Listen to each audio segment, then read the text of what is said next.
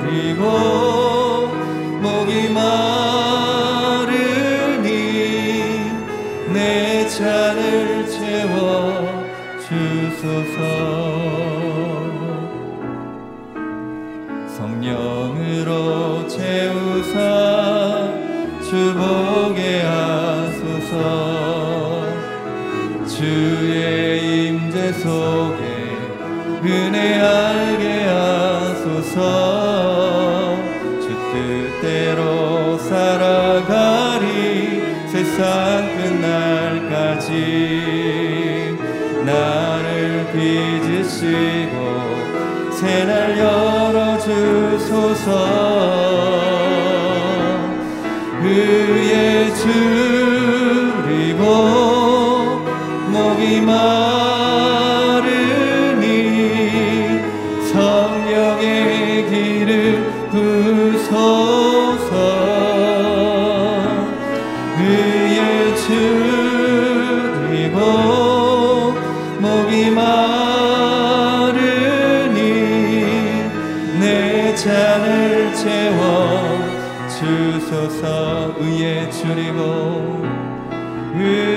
의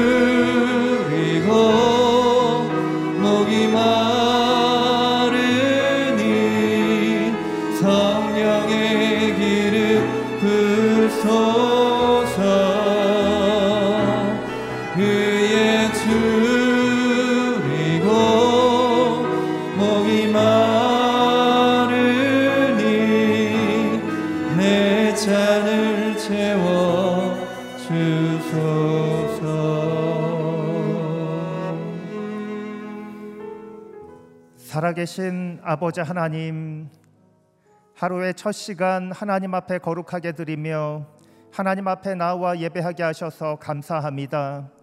이 예배를 통하여 하나님 홀로 영광 받아 주시옵소서.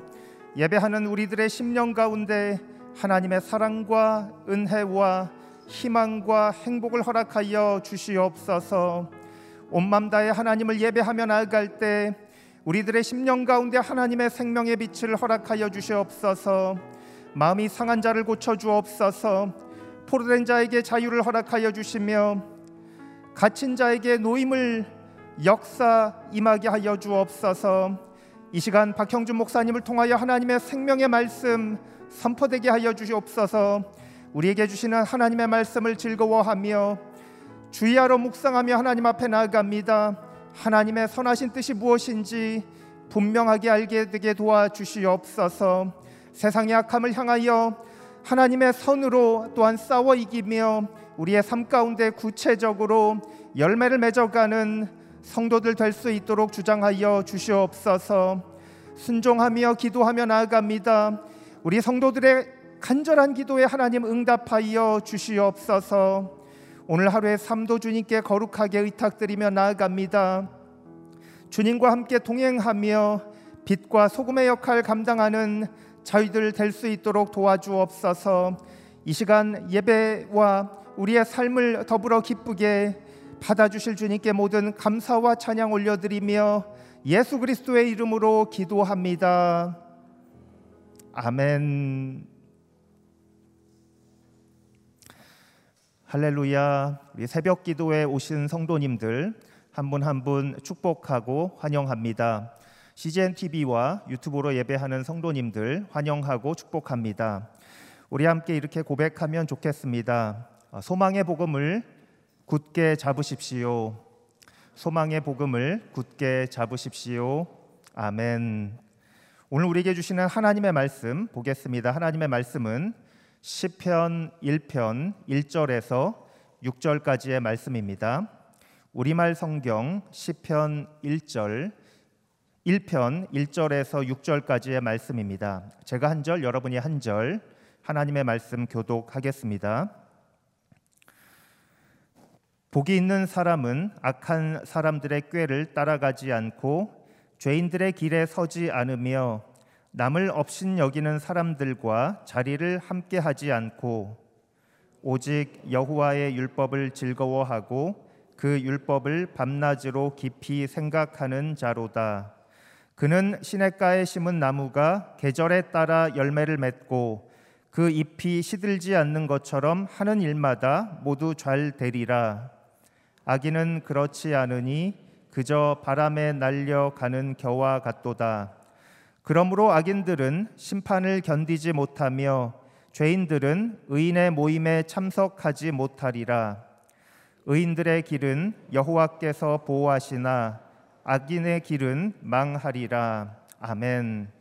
말씀을 묵상하는 복 있는 사람이라는 제목으로 박형준 목사님께서 하나님의 말씀 전해 주시겠습니다.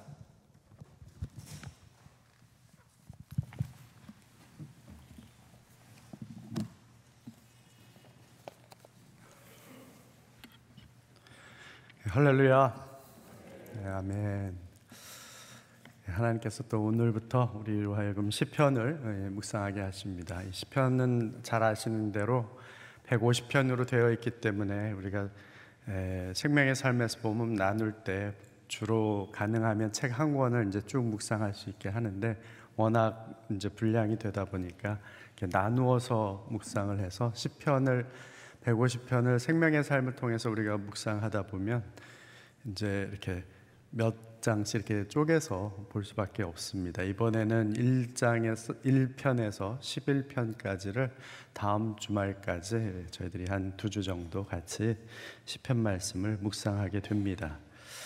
아, 시편은 뭐 잘 아시는 대로 150편 중에 한 절반 정도 이상이 다윗의 시로 되어 있고 또 어떤 시들은 찬양을 담당하던 아사베 시, 또 고라사, 고라자손의 시 이렇게 되어 있고 모세의 시도 있습니다. 물론 누구 누가 지었는지 적혀 있지 않은 그런 시들도 있죠. 그러나 그 내용을 보면 그 내용은 하나님을 찬양하는 내용이고 또 하나님께 간구하는 이제 기도의 내용들입니다.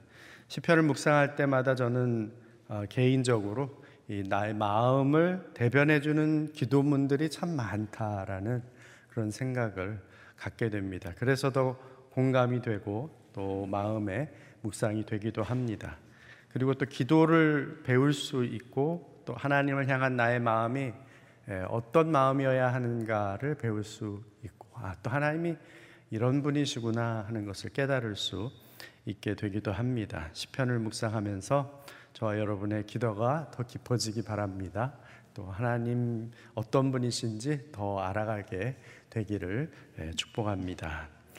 예, 시편 오늘 이제 1편부터 보겠는데요. 시편 1편과 2편은 시편 전체의 서론에 해당하는 시편이다. 이렇게 생각하실 수 있습니다. 오늘 시편 1편의 말씀 중에 1절로 3절 먼저 함께 같이 읽습니다. 시작.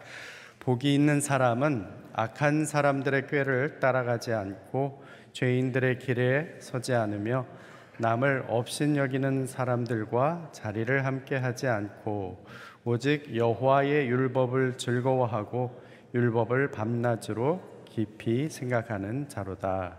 그는 시냇가에 심은 나무가 계절에 따라 열매를 맺고 그 잎이 시들지 않는 것처럼 하는 일마다 모두 잘 되리라. 아멘. 이제 1편 말씀 같은 경우는 많은 분들이 암송하시죠. 어, 그래서 이것을 저희들이 늘 생각하고 어, 이렇게 또 기억하는 말씀이기도 합니다. 복 있는 사람은 복 있는 사람은 했을 때 여기 사실은 제일 먼저 이 히브리어로 보면은 복 있는 사람 할 때에 이제 아쉐르라는 이 단어가 제일 먼저 이렇게 나옵니다. 복 있는 사람은 여기서 말하는 이 아쉐르라는 이 히브리어 단어는 행복, 지복, 또 축복이라는 의미입니다. 그래서 세상적인 복과는 좀 다른 개념입니다. 하나님과 함께 할 때만 주어지는 복을 의미하는 아, 단어입니다. 과연 여기서 복 있는 사람이 어떤 사람인가 이렇게 이야기를 하면서 1절에 보니까 복 있는 사람은 복 있는 사람은 예, 이 악하지 않은 사람이다. 악인이 아니다. 사실은 이렇게 이야기하는 거죠. 복 있는 사람은 아, 악인이 아니다. 나중에 뒤에도 나오지만은 악인과 복 있는 사람을 정반대의 개념으로 설명을 하고 있습니다. 다른 말로 하면 나중에도 어, 단어가 나오지만 복 있는 사람은 의인이다. 거꾸로 얘기하면 의인이 복 있는 사람이다. 이렇게 이제 말하고 있는 것이죠. 여기서 어, 복 있는 사람은 악한 사람들의 꾀를 따르지 않고 또 죄인들의 길에 서지 않고 남을 업신여긴 사람들과 자리를 함께하지 않는 사람이다 했습니다. 개혁 성경이 이제 익숙해서 그런지 이렇게 조금 더잘 어, 붙죠. 우리 이렇게 말할 때. 그래서 악인들의 악인의 꾀를 쫓지 않고 죄인의 길에 서지 않고 오만한 자의 자리에 앉지 않는 사람이 어, 복 있는 사람이다 라고 했는데 여기 영어 성경을 보시면 이 세 가지 동사가 나옵니다. 어, 동사가 나오는데 walk, stand, sit. 그러니까 이렇게 가는 것, 그 다음에 멈춰 서 있는 것, 그 다음에 앉아 있는 것. 뭔가 상태가 어딘가로 향해서 움직여 가다가 거기에 머물다가 아예 거기에 앉아 있는 그런 사람의 모습이죠. 근데 이게 제대로 된 데를 가서 서 있다가 머물러 앉아 있으면 좋은데 가만히 보니까 악인의 꾀를 쫓아가다가 예, 죄인의 길에 서 있다가 그 다음에는 오만한 자의 자리에 앉게 되는 거죠. 점점 안 좋은 상태가 되는 것을 이야기해 줍니다. 결국 복 있는 사람은 뭔가 처음부터 방향을 제대로 잡은 사람. 뭔가 조금 방향을 잘못 잡으면 거기서부터 어긋나기 시작하는 것이죠. 예, 그래서 거기서부터 점점점 그 세상 여기서는 악인의 꾀, 악한 사람들의 꾀라고 했, 기 때문에 악한 사람의 꾀를 쫓아가시겠습니까? 물으면 네 할 사람이 몇 명이나 있겠어요. 거의 없을 겁니다. 악인의 꾀를 쫓는다. 죄인의 길에 서실 분 별로 없을 거예요. 오만한 자리에 잘 앉고 싶은 사람 없을 거예요, 별로. 그런데 여기서 이게 잘 구분이 되지 않는다는 거죠. 일반적으로 우리들의 눈에는 이게 악인의 꾀인지 죄인의 길인지 그리고 오만한 자의 자리인지가 구별이 되지 않습니다. 그래서 단어를 조금 바꿔 보면 악인의 꾀가 아닌 세상 지혜 이렇게 하면 조금 약간 혼란스러워지죠. 세상 지혜를 나는 따라가는가? 그 다음에 죄인의 길이 아닌 세상 방법 이렇게 하면 어 내가 세상 방법 혹시 거기에 서서 머뭇거리고 있는가? 아니면은 오만한 자의 자리가 아닌 세상이 예, 추구하는 탐하는 자리. 바꿔 말하면 사실은 마귀가 기뻐할 만한 자리, 그 자리에 내가 앉아 있지는 않은가? 만약 그런 길로 따라가면 결국 세상 지혜, 세상 방법, 세상 사람들이 탐하는 자리에 가서 있으면 아, 안 되는데 그렇게 하지 않는 사람이 복이 있는 사람이다 라고 말씀하고 있는 것이죠. 이 복 있는 사람의 이야기는 사실은 산상수원에서 어, 계속됩니다. 복 있는 사람은 이런 사람이 아니다. 그러면 어떤 사람인가? 사실 예수님께서 천상수훈 마태복음 5장에 그복 있는 사람은 가난한 사람이다 이렇게 얘기를 하세요. 우리 말로 보면은 이제 가난한 자는 복이 있나 이렇게 되니까 별로 연관성이 없어 보이지만 이 히브리어로 보면은 복 있는 사람은 이렇게 했을 때 예수님도 그들에게 아람어로 얘기하셨을 거 아니에요. 그럴 때 보면은 그들이 외우고 있는 이 성경으로 이야기를 하셨을 거예요. 복 있는 사람은 산에 올라서 얘기를 하니까 사람들이 어 시편 말씀을 인용하시나 보다. 시편 1편을 말씀하시려나 보다 기대하고 있는데 갑자기 가난한 사람이다. 복 있는 사람은 애통하는 사람이다. 복 있는 사람은 마음이 온유한 사람이다. 이렇게 얘기를 하시니까 그들이 생각하고 추구했던 시편 1편에 복 있는 사람이 아, 예수님이 지금 이것과 연결해서 말씀하시는구나를 금방 알아들을 수 있었을 것입니다. 결국은 이 팔복은 우리가 잘 알듯이 세상이 추구하는 복과는 전혀 다른 복이죠. 예, 세상은 가난한 거 추구하지 않습니다. 애통하는 거 추구하지 않습니다. 어찌하든지 쟁취하고 이기고 또 이겨서 예, 그 모든 것을 가지려고 하는 것이 세상인데 예, 이 팔복은 세상이 추구하는 복과는 전혀 다른 땅의 가치가 아닌 하늘의 가치를 이야기해 주고 있는 것이죠. 결국 하늘의 복을 추구하며 사모하며 주께서 가시는 방향으로 걸어가고 주님이 가시는 길에 서고 주님이 계신 발 앞에 앉아서 머무는 자가 복이 있는 자가 되는 것이죠. 여기 보니까 2절 말씀의 둘째로 복 있는 사람은 어떤 사람인가 오직 여호와의 율법을 즐거워하고 그 율법을 밤낮으로 깊이 생각하는 사람이라 했습니다. 예, 복 있는 사람은 결국 하나님의 말씀을 죄하로 묵상하는 자 아, 생각하는 자인 것이죠. 어, 어떻게 하면은 제일 주의 말씀을 주야로 묵상할 수 있을까요? 예, 하지 말라 그래도 묵상할 수 있는 방법. 하지 말라 그래도 생각할 수 있는 방법. 사랑하면 됩니다. 사랑. 예, 사랑하는 거는 누가 하지 말라 그래도 그 대상이 떠오르게 돼 있어요. 대상이 떠오르게 돼 있어요. 우리 할머니 할아버지들 여기 계시죠? 손주들을 한번 생각해 보십시오. 지금 예, 얼굴에 미소가 떠오르죠. 예, 생각만 해도 좋은 거예요. 그냥 생각만 해도. 지나가다가 장난감 보면 아이고 누구 이거 사다 줘야 되겠다. 예, 장난감을 봤는데 왜 손주가 연상될까요? 예, 사랑하니까 손주를 장난감만 봐도 손주가 떠오르는 거죠. 예, 지나가다 맛있는 거 먹으면 아유 사랑하는 내 남편 사다 줘야지. 뭐 있으면 사랑하는 아내 사다 줘야지. 예, 사랑하지 않으면 별로 그런 생각이 안 들고 사랑하는 마음이 들면 예, 그런 생각이 연결이 돼서 지어지는 거예요. 사랑하는 연인이 있으면 뒷모습이 예, 긴 머리가만 있어도 내가 지금 사랑하는 그 여인 아니면은 그 뒤에 내가 사랑하는 그 어, 남자의 예, 똑같은 점퍼, 점퍼만 입고 있어도 그 사람 아닌가 이렇게 기대를 하면서 보게 되는 거죠. 왜? 사랑하니까 자꾸 그 사람을 떠올리는 것처럼 정말 내가 하나님 사랑한다면, 예, 주님 사랑한다면 그 하신 말씀이 떠오르게 되는 거죠. 기억나게 되는 것이죠. 사도 바울이 예, 이렇게 고백합니다. 모든 성도 에베소서 3장 18절 19절에 모든 성도들과 함께 능히 그리스도의 사랑의 너비, 너비와 길이와 높이와 깊이가 어떤지를 깨닫고 지식을 뛰어넘는 그리스도의 사랑을 알아 하나님의 모든 충만하심의 정도에까지 충만하게 되기를 기도합니다.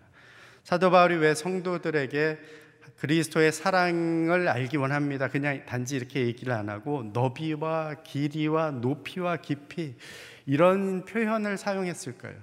알아가면 갈수록 그 사랑이 점점 더 예, 넓고 크고 깊다라는 것을 그냥 이게 아이 좋은 거야 이게 한마디로 정할 수 없다는 거죠. 사랑할 만해 이 한마디로 정의할 수 없다는 거죠. 알면 할수록 더 그 사랑에 빠져들 수밖에 없는 사랑인 것을 성도들이 알기를 원해서 기도한다고 이야기하는 것입니다. 저는 여러분들이 그 그리스도의 사랑의 넓이와 깊이와 넓이와 깊이를 알아가게 되고 그 사랑에 더 깊이 빠져들어서 하나님의 말씀, 뭘 보든지 어떤 사건을 만나든지 내 삶 속에 어떤 일이 벌어지든지 주의 말씀이 생각나고 그리스도가 생각나고 하나님이 보여주고 하나님이 이렇게 하시겠구나. 아, 그 말씀해 보니까 이렇게 이끌으셨는데 내가 지금 이 지금 막다른 골목에 있는 것이 하나님이 나를 예, 망하게 하려는 것이 아니라 건지시려는 것이구나. 새로운 길을 여시려는 것이구나. 나를 새로운 또 단계로 나아가게 하시려는구나 하는 것을 깨닫고 이해하고 알게 되기를 주의 이름으로 축원합니다. 여기 3절에 보니까 또 복 있는 사람은 마치 여기 보니까 그는 시냇가에 심은 나무가 계절을 따라 열매를 맺고 잎이 시들지 않는 것처럼 하는 일마다 모두 잘 되리라 했습니다. 시냇가에 심은 나무가 계절을 따라 열매를 맺고 예, 잎이 시들지 않는 것처럼 예, 모든 일들이 잘 된다는 거예요. 우리가 좋아하는 것은 맨 마지막 부분이죠. 모든 일들이 다 잘 되리라. 예, 형통 이제 하리라 개혁 형성에 그러니까 모든 일이 다 잘 된다니까 안 되는 일이 없다 이렇게 이제 생각하면서 세상적으로 생각하면은 예, 실패란 없고 망하는 일 없고 뭐 이렇게 착각을 할 수가 있어요. 근데 모든 일이라는 것 모든 일에는 좋고 나쁜 거 실패와 성공 슬픔과 기쁨 예, 막히고 열리고 모든 것이 다 포함되는 게 모든 일입니다.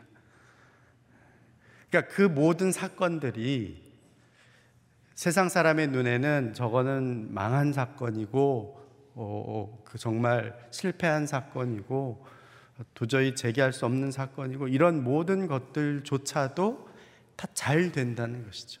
왜? 주 안에 있기 때문에 하나님 말씀 안에 있기 때문에 그 가, 과정 가운데서 열매를 다 맺는 것들이 나타나는 거예요. 실패할 때 맺는 열매가 있고 성공할 때 맺는 열매가 있습니다. 성공해야만 열매 맺는 게 아닌 거예요. 주로 많은 분들 간증을 들어보면 언제 주님 만납니까? 예, 실패의 자리에서 만난 분들이 성공의 자리에서 만난 분들보다 많아요. 근데 놀라운 사실은 성공해서 주님을 만난 분들도 있기는 있더라고요. 자기 어떤 분이 그 간증을 하는데 자기가 자기 인생을 돌아보니까 잘한 게 아무것도 없더래요.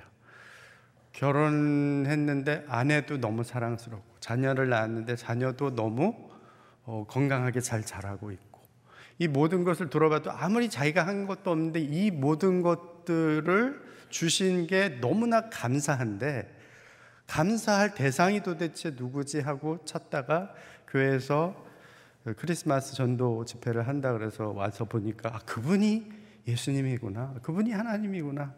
복음을 듣고 알게 됐. 그래서 예수 믿은 분의 간증을 들은 적이 있습니다. 그러니까 잘 돼 또 주님 만나면 그게 복이에요. 안 돼도 그 일로 인해서 주님 만나면 그게 복이에요. 내가 어찌하든지 주님 더 알게 되고 주님의 구원의 경륜을 깨닫게 되고 구원 역사 가운데로 나아가게 되면 그것이 복인 것이죠. 그래서 우리가 흔히 이야기하는 고난이 축복이다라는 말이 거기서 나온 것입니다. 그래서 시냇가에 심은 나무가 날마다 여기 보면 계절마다 열매를 맺었다 했는데 이런 나무가 정말 성 있을까? 어떻게 계절마다 열매 맺는 나무, 사시사철 열매 맺는 나무 있는지는 저는 잘 모르겠지만 성경에 그런 나무가 나와요. 에스겔서 48장 12절에 보면 에스겔의 환상 가운데 환상 가운데 그런 어, 나무가 나옵니다. 여기 이렇게 기록합니다. 강 좌우 가에는 각종 먹을 과실나무가 자라서 그 잎이 시들지 아니하며 열매가 끊이지 아니하고 달마다 달마다 새 열매를 맺으리니 그 물이 성소를 통하여 나옴이라 열매는 먹을 만하고 잎사귀는 약재료가 되리라. 여기 보니까 달마다 열매 맺는 나무가 나오죠.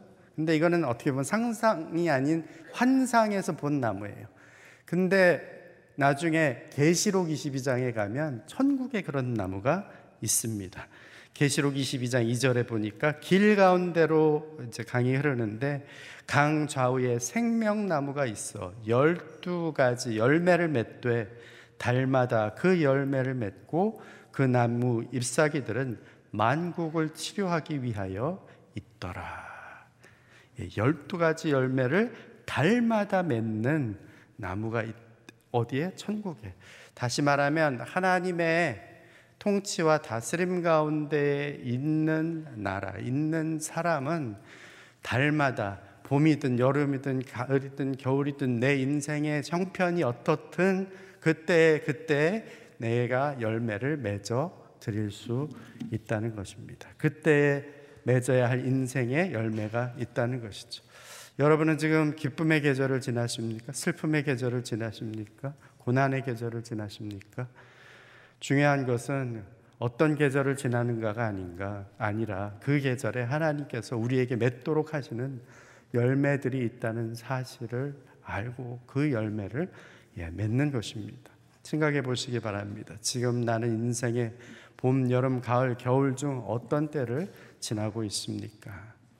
지금 이 계절에 내가 맺어드려야 할 열매는 무엇입니까? 지금 인생의 어떤 시절을 지나고 있는지 포도나무 대신 그리스도께 꼭 붙어서 철을 따라 그에 합당한 열매 맺는 저와 여러분 되시기를 바랍니다. 4절 6절 말씀입니다. 예. 함께 읽습니다. 시작. 악인은 그렇지 않으니 그저 바람에 날려가는 겨와 같도다. 그러므로 악인들은 심판을 견디지 못하며 죄인들은 의인의 모임에 참석하지 못하리라. 의인의 길은 여호와께서 보호하시나 악인의 길은 망하리라. 아멘. 예, 복 있는 사람의 반대가 악인입니다. 악인은 말씀을 묵상하지 않으니 형통하지 못합니다. 4절에 바람에 나는 겨와 같다 했는데 시냇가에 심은 나무가 뿌리를 깊이 내려서 열매를 다달이 맺는 것과는 상반된 모습으로 묘사하고 있죠. 오히려 바람만 불어도 휙 날아가 버린 날아가 버리는 모습으로 묘사를 합니다. 어, 그냥 보면은 알곡인지 쭉정인지 알 수 없지만 바람에 키즈를 해서 까불어 보면 예, 날아가는 거죠. 쭉정이는 날아가고 알곡은 남게 되는 것이죠. 우리의 인생에 바람이 불면 그제서야 알곡인지 쭉정인지가 밝혀집니다. 예수님도 반석 위에 세운 집과 모래 위에 세운 집을 비유로 말씀하시죠. 비바람이 불고 창수가 나면 그제서야 아, 내가 반석 위에 세웠는지 모래 위에 세웠는지가 구분이 되는 것이죠. 말씀에 뿌리 내리고 들은 말씀을 삶으로 열매 맺는 복 있는 사람과는 상반된 모습으로 묘사됩니다. 아기는 바람에 날아가죠. 심판을 견디지 못합니다. 결국은 망합니다. 하나님의 말씀을 떠나서는 말씀이 육신 되신 예수 그리스도를 떠나서는 결국 심판을 견디지 못하고 멸망할 수밖에 없는 것입니다. 그러나 내 안에 살아있는 하나님의 말씀이 주야로 묵상이 되고 살아계신 예수 그리스도가 밤낮으로 바라봐지는 사람은 심판이 와도 두렵지 않은 것이죠. 하나님이 인정해 주시기 때문입니다.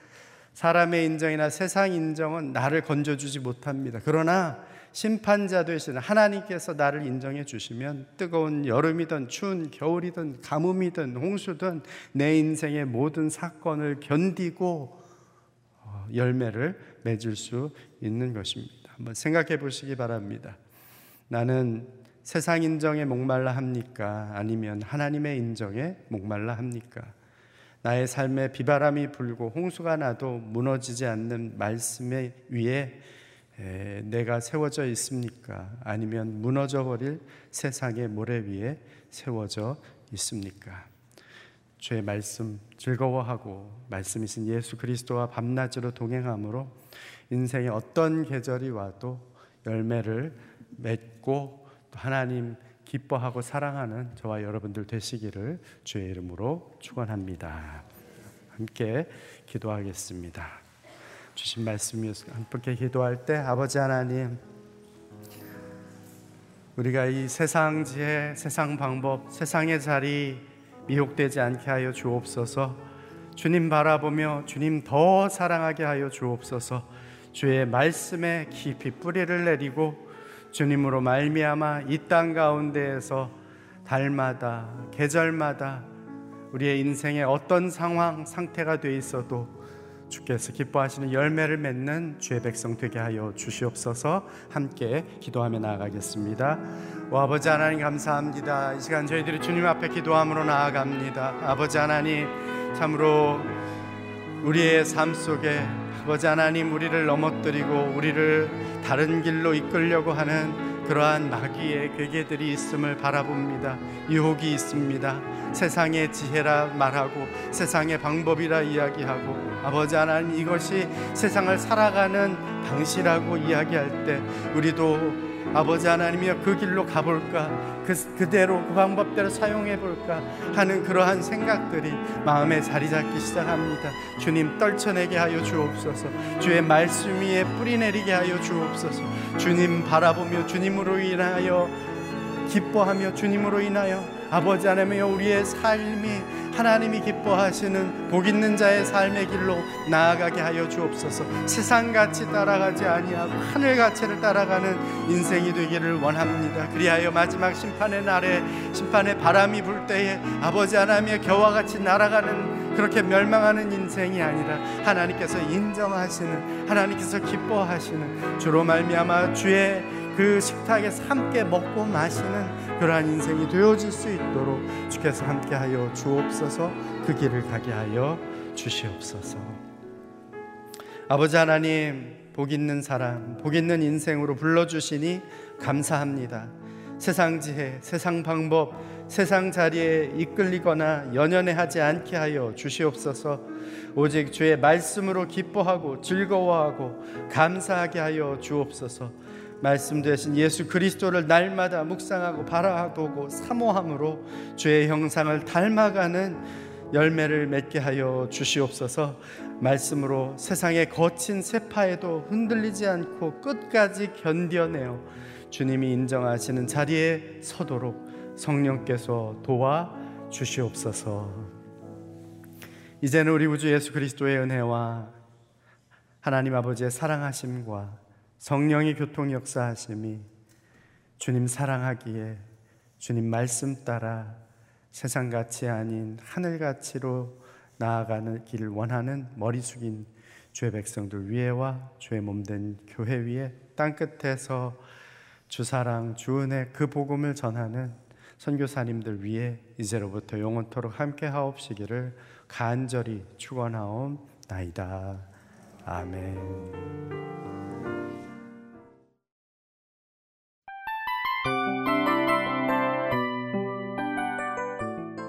이 프로그램은 청취자 여러분의 소중한 후원으로 제작됩니다.